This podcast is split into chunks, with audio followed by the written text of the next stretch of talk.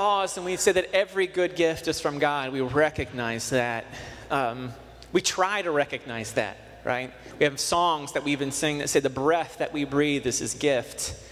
And so sometimes it's a mindset, sometimes we feel it, sometimes it's just uh, facts we know, but we want to acknowledge and we want to give thanks to God for what He's given us. Um, at this time, as we pass that, so if you've got a gift that you um, to give or a tithe, if you practice within that, uh, or even your green card to put it down there, a prayer request, a praise, a way to get connected, we say we lay those all before God, our needs and our praises before Him. Also, we're inviting our church over this summer um, as attendance, kind of like, you know, you make it once, twice a month. We encourage you, if you can, to help us continue to maintain a present budget, if there's a possibility, to go online and to be able to set up consistent giving. So, if you have the opportunity to do that, if you're Genesis family, you're committed to uh, this church as that, um, as being a part of what we're doing, we invite you to go online and sign up for that. But we give thanks and so many pause and give God praise. So, God, thank you for your ever present gifts, God, your good love towards us. And God, we pray that we would be able to use what you have given us that it would overflow from us, God, in gratitude for your good in the world. We pray that our neighborhoods would flourish. We pray that our neighbors, that their families, that, that our cities would flourish, God, that they would do well. God, we pray for the city and our state. We pray for our country, God, that it would, it would flourish, that we would please you, God. And we pray for the world and the nations. Let them flourish, God by your love, by your power, God, and let us participate in your good work. Let's we pray in the name of Jesus. Amen. And so, as we're passing this too, we sing as our practice to continue to remind us, because uh, we have to continue to be reminded of how good God is. And when we open our hands, it's out of just praise to Him, it's out of gratitude for Him as we give. And so we're going to sing. This is an old song. It's actually called the Doxology. We sing it. We sing it every week. We sing it a cappella with no music, and we we don't do that because we have good voices. Um, we we do that because um, it is a simple song, but also we want to praise God in it. So uh, if you know it, feel free to sing along. If you don't, feel free to sing along. But here, let's uh, continue to praise God in the Doxology. Praise God from whom all blessings flow. Praise Him, all creatures here below. Praise Him above, ye heavenly host. Praise Father, Son, and Holy Ghost. Amen. Amen. Uh, this morning, we're, we're, starting a new series called Fresh Bread, and it's, it's this, this reality of God kind of speaking into the, all, all of our everyday lives with fresh words from Him or fresh experiences. Sometimes that freshness is good, other times it's painful. But this morning, Ben Regal, one of our elders here at Genesis, is going to be sharing um, his fresh bread as it is, but sharing, he's been talking to me for a while about what God's been laying on his heart and wanting a chance to talk with us as a church to share his experience, but also to share what he's been learning from God in that. So, with that, I know that he is, um, I don't know, nervous is the word, but he, I think he knows that what he's talking about is heavy um, or it's tender, it, it's real. He's talking about grief.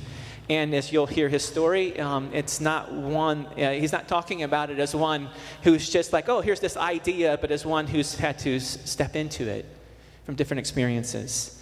And so, with that, we're, we're honored to uh, get to talk about real things and to get to talk about a God who's really with us um, and to get to do that in community where there's a whole mix of experiences. So, with this in mind, I think his, I think his heart was kind of tender and open to this kind of, you know, wanting it to be a gift for us, but, but knowing that this is a difficult subject, right? And so, with that in mind, um, let's pray, right? Inviting the Spirit of God to do um, what only God can do that can bring life in all situations. So, God, we thank you for your servant Ben, who was willing to listen to you and to speak as you direct him, to share the vulnerable parts of his life um, as an idea of showing in his weakness your strength and your love. And so, God, I pray that he would be willing to submit to your goodness and that you would comfort him and give him strength to proclaim boldly and clearly as you have done. May you, God, just also pour your pleasure upon him as he continues to say yes to what you're inviting him to do, as he listens and obeys you. And God, for us, we pray that you would open our ears and our hearts to be able to hear from you. As our emotions might be stung this morning, or as uh, our imaginations are grabbed, or reminded of also of people we have loved and who are not with us, and we ache over that. Would you come and whisper to us? Would you allow us to ask deep and hard questions? But we pray, God, that you would speak into those questions with your nearness, your presence, and your love. Come, Holy Spirit, shape us, transform us. And in doing, God, transform the world. Amen.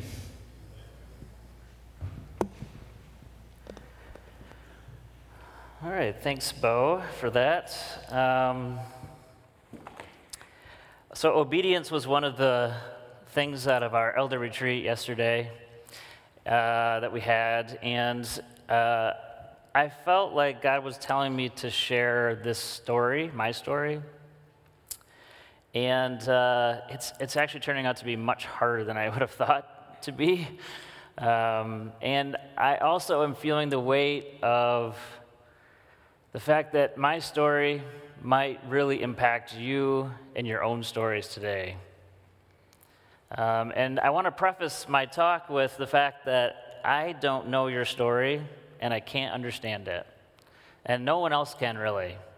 And I don't want to have this is nothing about what I'm going to talk about today is prescriptive in nature, in like I have some like, hey, just follow these steps and everything's going to be fine. Uh, I don't have that, and I would say I don't have it all figured out. Putting this message together, and even last night as I was reviewing it, um, I was really overcome by emotion again and I would say that that was surprising for me, um, if you know me. Um, so, with that, I will start. Uh, my mom died on Labor Day weekend this last year. Uh, there's a picture of her, I think. We'll get a picture of her right there. That's, that's with Clara many years ago, if you've seen my, my youngest daughter. And she was 67, and I was with my wife's family in beautiful South Haven on the beach. because we go there every weekend on Labor Day weekend. And so I was on a vacation and got a call on Sunday morning, actually, right about this exact time. And it was my brother in law saying that my mom was taking a bath before church, which she always did, and she had passed away suddenly, very suddenly, in fact. And I really didn't know what to do with that. Should we go back to the beach? Should we like like what's happening? Like I don't know even what to do. My in-laws didn't know what to do, right? My children didn't really know what to do. Uh, and so I was in this point of just being in a place I had no idea how to handle it. I actually had to call my brother, as my brother in law couldn't get a hold of my brother. And so I had to tell my brother and my sister in law. And and then my family, I had to call my family. I'm the one who talks to everybody, so I, uh, I had to call all my family. And um, I was faced with something that I'd, you know, really never been faced with. I also had this understanding of what death and grief was like based on a bunch of Western culture. And I think in Western culture, what we do is we try to separate ourselves as much as possible. We actually have a whole profession that we've created to separate ourselves from the death. And it's very interesting because most cultures don't do it that way. Um, and I've been reading this, so I, after my mom died, I started reading this book. I heard this interview with a person called Caleb Wilde, who wrote a book called Confessions of a um, Funeral Director. And he's a seventh generation funeral director, married a, uh, his wife is a sixth generation funeral director, right? They married like into this culture that probably most of you and I could not understand. Uh, but he wrote this book, it's just incredible kind of story and um, understanding of what uh, death looks like on a regular basis when you're in it and living in it in a profession. I, and I thought it was just fascinating. But one of the things is was happening to me is that I wasn't experiencing grief like I thought I was supposed to. right? I, my mom lives in Houston, to give you a little background. Uh, we were close, but I would say we weren't like, we didn't talk every day. My sister lived 10 minutes from my mom. She's very close with my mother. It was her best friend, right? Like, but for me, it was like I called my mom every couple of weeks, right? Probably many of you have a similar uh, situation. And so I almost felt like it just, I wasn't, you know, I wasn't crying. I didn't cry once until this point. Um, I, you know, I just didn't have that emotion. And I actually felt like something is wrong with me. Um, and then I heard, uh, I heard, I was reading that book by Caleb Wilde, and he said something very interesting. He said, people that have experienced trauma, and if they recover quickly, we would call them like heroes. Like, look how quickly they recovered. People that have experienced death and they recover quickly or don't experience the same level of grief immediately, we would call them cold. And, and, I, and I was like, oh man, that's so true, isn't it? But what I found was starting to happen was that I had this idea of what grief was like, and it was built on this model that came up in the 1960s. Uh, if you could put it up on the screen, you might, that'd be great. And the model looks like this. You've probably seen this, or you've heard of it, right? There's like these stages of grief shock and anger and bargaining, depression, and acceptance, except this actually isn't true. And they've done a bunch of studies and research as I've figured it out that they actually prove that it's not true. that this isn't, this is how maybe some people might go through it, but some people might go through all kinds of different stages at different times. And the reality of what was happening is I think what we've done is we've created this and we've taken this because we want to control the grief. I absolutely wanted to control the grief. And so I was sitting here in this very church in that back part, and I was I'm a left sider, so there's a lot of right sides I see. I don't know what's happening right now. The left side needs to get better. I'm just going to say that right now. And Jim was was was on the right side today, which is not yeah, it's not typical. We we happened to be sitting together in the back, and Kate one of my good friends was up here talking, and I actually, Kate, I'm sorry, but I don't even remember what it was about. but that doesn't matter. Uh, she had used the story in Mark 2 that was about the person on the mat. And uh, we could probably read that. So, a few days later, when Jesus again entered Capernaum, the people heard that he had come home. They gathered in such large numbers that there was no room left, not even outside the door, and he preached the word to them. Some men came, bringing to him a paralyzed man carried by four of them. Since they could not get to him to Jesus because of the crowd, they made an opening in the roof above Jesus by digging through it and then lowered the mat the man was lying on. When Jesus saw their faith, he said to the paralyzed man, Son, your sons are forgiven. And immediately I was struck I don't want to be the guy on the mat.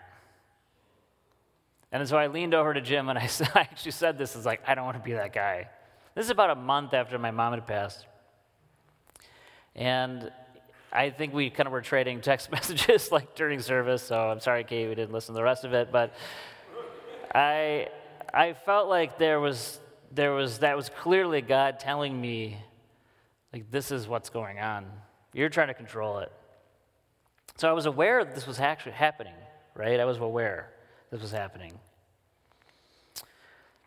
And I really, there really, really wasn't much I could do with it. I was just knew that I didn't want to be the guy um, for whatever reason. I wanted, we always want to be the guy, like carrying the guy down on the mat, right? Like that's the one guy. That's what I'm like, because that's what I am for so many people. Um, what I do for a living is very similar to that. I I help people, consult with people, and I'm always the person helping them, you know, figure. And so this was like, I don't want to be that guy. I don't want to be the guy that is in pain or anguish or sorrow. I don't want to be the guy who's uh, frankly crying in front of others. Like that was even just like that simple act of like um, vulnerability. And then uh, for the last six or seven years, I've uh, helped lead the men's retreat with a few other people. And uh, we had built the men's retreat. It was in October, and we're doing it. And um, like the, on that Saturday, we go through the day, and uh, we we did this thing where it was like I don't remember the, the what everything was associated with it, but we were people would come up and they would say like, "Hey, this is what I'm leaving," or "This is what I'm hearing God saying," and and I actually, for some reason, there was like a lull, and I figured, like, well, we can't just stop here, you know? So, like, I went up and I was like, you know what? I still am holding on to the fact that I'm, I'm the guy, I don't want to be the guy on the mat. And I just left it. Like, I didn't really know what else to do with it. So I walked back down, whatever. And then later, we're praying, and it's actually similar to this. It's like a little stage at Camp Lael, if you've ever been at Camp Lael, a little stage like this. And we end up praying for someone, the whole group, there's like 35 of us. And I'm standing up on the stage for some reason because there wasn't room. And Bo's like right here. I'm going to describe this in detail because I think it's really important. Bo's right here, and he turns to me and he looks me in the eye. And you can see when Bo's serious about something, it's like he gives you, you know, it's like a stare down. And I'm like, and he just says, I think we should pray for Ben. And he says the words, I want you to lie down on the floor. And I had a physical reaction of, I'm not doing that. I'm not doing that. I mean, I can, I can feel it actually right now. I was like, I am not doing that. And he kept going, like Bo, he didn't stop talking, you know, so he was like, well, we're gonna, how about we, you know, like, we're gonna pick him up. We're all gonna pick him up and we're gonna pray for him because he's gonna be the guy on the mat and uh, I, I, still was i just was like i don't think i can I, I, I, was and in my mind it was the struggle of like i'm not doing that it wasn't the, that the floor was dirty and you know like well, it wasn't it just was like i can't physically bring myself to go on the floor. Uh, but i but i did it begrudgingly. And i got down on the floor and I they picked me up, and luckily, like Matt Reynolds was there. Matt was like, I was like, at least Matt's here because then he can make sure that I'm not gonna get dropped. You know, he's a big guy.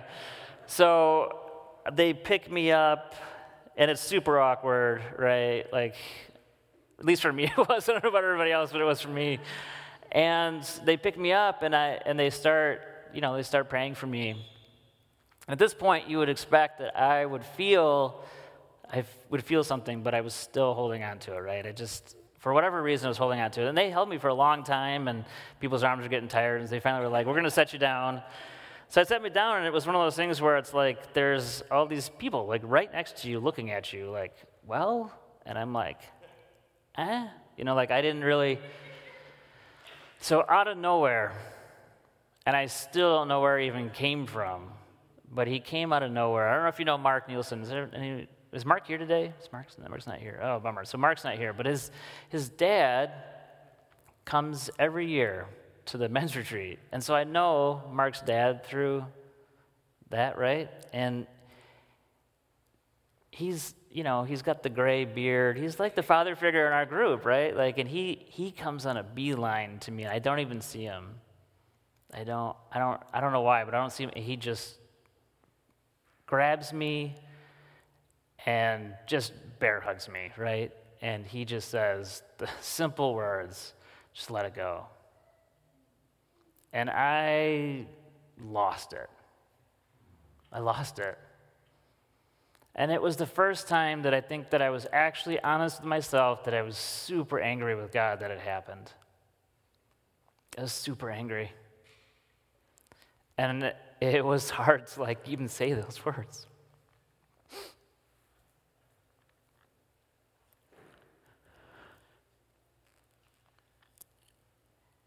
But I needed to, I needed to just let it go.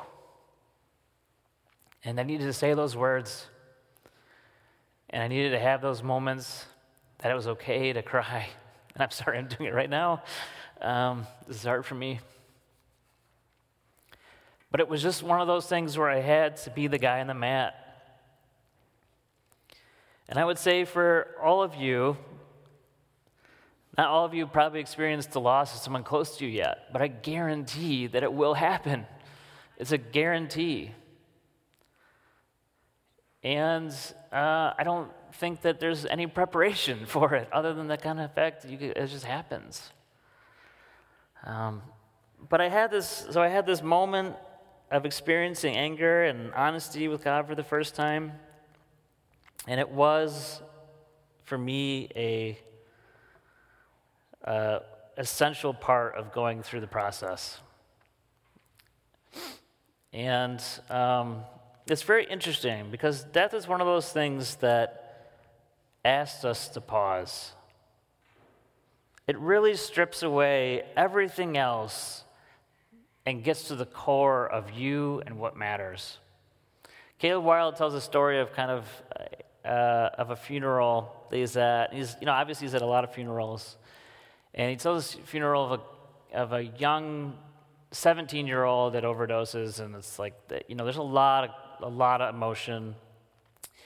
And he said, he said, you know what's what's fascinating is I was with them. Everyone is there in the moment. And he's like, what you'll find is like no one is checking their phone or looking for something else or remembering the time when so and so got angry with so and so. It all was gone because none of it mattered. Like death is the ultimate silencer of those. And I thought it was just fascinating, kind of like that he said right there, he's like, that was worship. God was in the midst of that, even in the anguish. I read a story in John uh, 11 that I thought was like the, one of the times where this was very obvious. And he says, When Mary reached the place where Jesus was and saw him, she fell at his feet and said, Lord, if you had been here, my brother would not have died. When Jesus saw her weeping and the G- Jews who had come along with her were also weeping, he was deeply moved in spirit and troubled. Where have you laid him? He asked. Come and see, Lord, they replied. And Jesus wept. He wept. He had anguish. He was some, some, some translations even say that he was angry. He's angry he had lost his friend.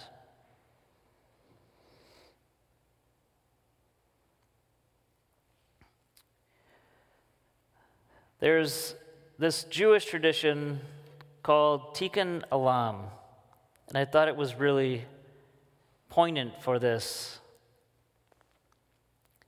And it really means healing of the world through presence in the midst of pain.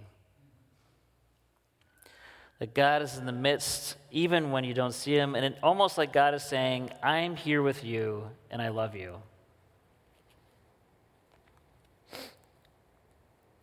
So I got to have an interesting. Uh, so two weeks after my mom died, my sister's in Houston. My mom had been in Houston for a couple years to be closer to my sister, and she. So my sister said, "I'm going to have a funeral in Houston." Uh, two weeks after my mom died, so I said, "Well, I, uh, I guess I better go." Uh, so I went, and it was just my sister and I as family, and my sister, my brother in law's family from Texas, and, and it was very awkward. And it was, I don't know, very strange. There was probably like 60 people there, but I'd say I knew 55 of them. There was 55 people that knew my mom and my stepdad in some way. And so I had this experience of having a funeral, but it was very strange, and there wasn't family there. Uh, it was just me. My, my wife and kids didn't come. It was, so it was just like this. So I had this experience of a funeral, right? And then we had a funeral here uh, two days before Christmas, actually, on a Saturday, in this exact place.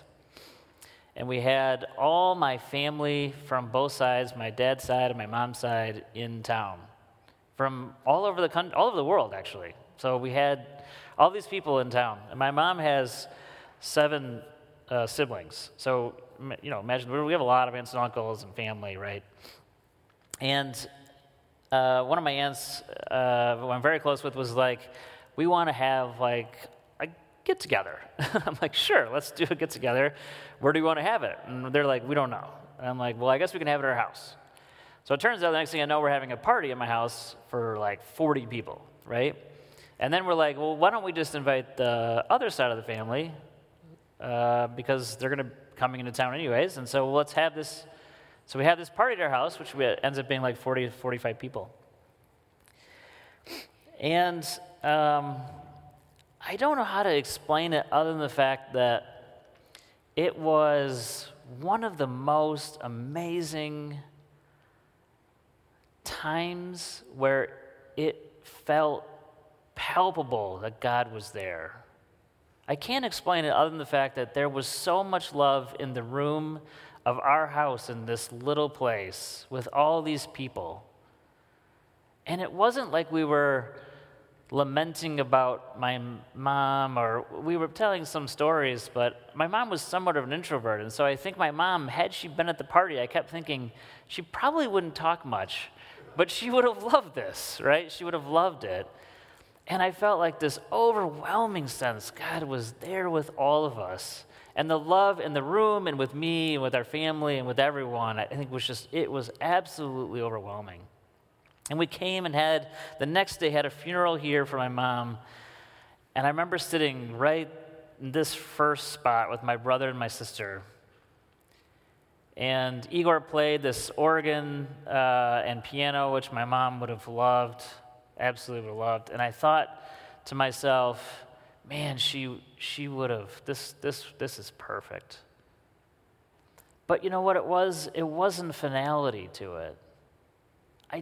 I, think what we think is like we'll do these things, and everyone likes to use the word closure as if that is the end and we won't remember them, or that we won't feel sorrow for them, or that it just goes away.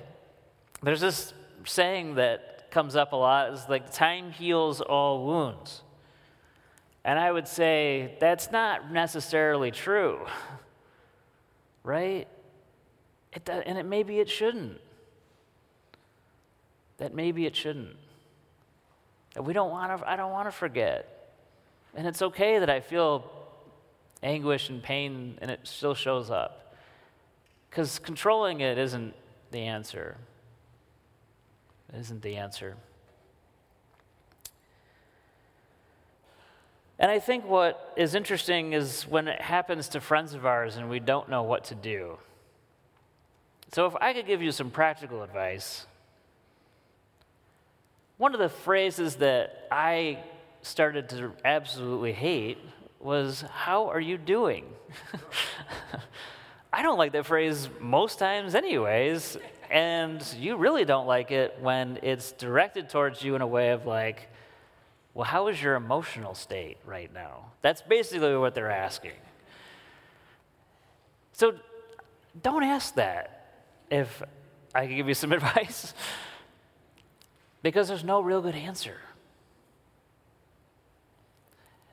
If I told you that I'm feeling fine, you'd be like, what's wrong with him? right? or he's lying. if I told you I'm really sad and I want to cry right now, you're like, maybe I don't, you know, like you just, you don't need, it doesn't matter.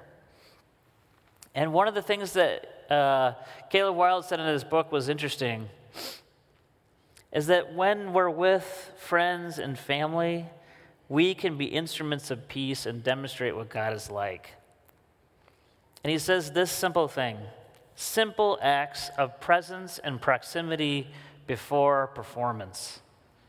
You don't have to say anything, we just have to be there.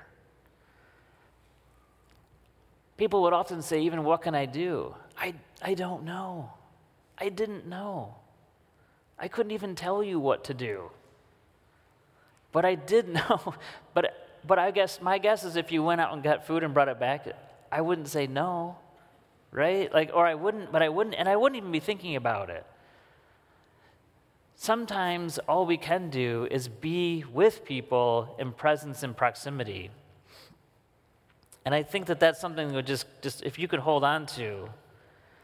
The other thing that's very interesting is that they've done a bunch of research around how do people heal through pain and anguish and some devastating event. And you know what the number one factor is? What's the number, what do you think the number one factor is for people that can get through it over time? Support, community. That was the only factor.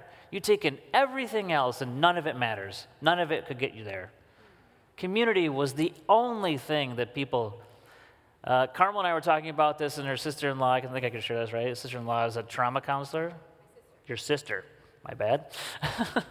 sister is a trauma counselor, and she says she can tell right away if someone's going to be able to recover in some way if they have at least five people in their life. Five. Hopefully, you have five people in your life, but hopefully, the person, the person that's with you're with may not. So you, it's our job, if anything, to come around those. But community is so pulling away is not the answer, is what I would say. And it's exactly what I was trying to do. If I was honest with myself, I was pulling away because I don't want to be the guy on the mat, and I didn't want to deal with it. And it was easier for me because my mom was in Houston, and she was away, I wasn't my, and I, and I, didn't, and it wasn't my sister who was with her all the time, right? It was just easier. And it, and it shouldn't, it didn't have to be easier. I didn't, I didn't, I could have just been with it.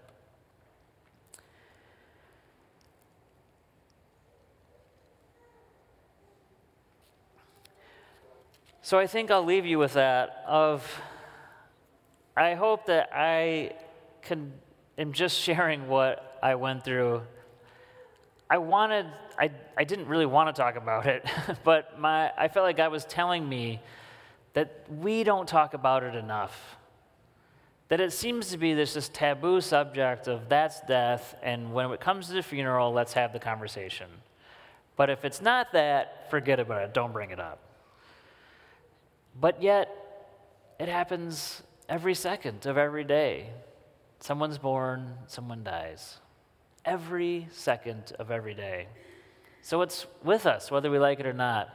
And I, I felt like it, uh, God was telling me that just to be an encouragement to those that if you're still, I was talking with my friend Jason, and he never shares his emotions, right? And we're in, we're somewhere. I, we went on a trip together, and he's say, he said, you know, my dad died eight years ago, and I still, every once in a while, something will come up, and I'll just cry.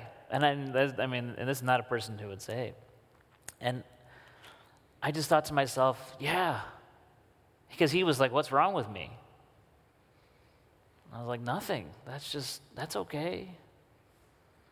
So I guess if nothing give you the freedom, it's okay. It's okay. So, Carmel, I, that's all I've got. I don't know if I should take questions, but.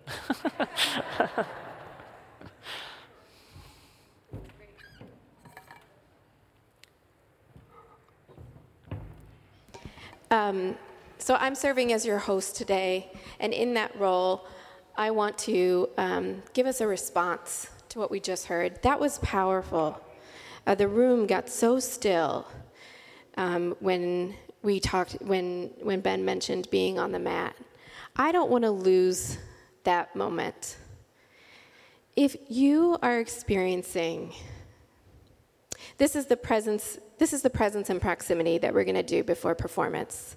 I think it's important to remember that in that that Mark 11 passage where Jesus comes, and it's the famous shortest verse in the world that you can say you know, Jesus wept. Jesus comes to find out that his very dear friend Lazarus dies. And he comes to see Lazarus' sisters, Mary and Martha, he visits with them, he comes to them. They say, If you had been here, this wouldn't have happened. And he sees them weep. He sees the other mourners weeping with them, with them over Lazarus. And he stops and he cries. We know that in like two seconds, he's going to raise Lazarus from the dead. But he stops and he cries first. Do you need to stop and cry? Do you need to lay down on the mat and say, I have to let this go? You have to come around me. Lord, you have to enter into my weeping. Show me how you cried, Lord. if that's you, if you have experienced death, death of a father, a mother, grandmother, grandfather, God forbid it, child, we want to practice presence and proximity before any kind of performance. Let us carry your mat.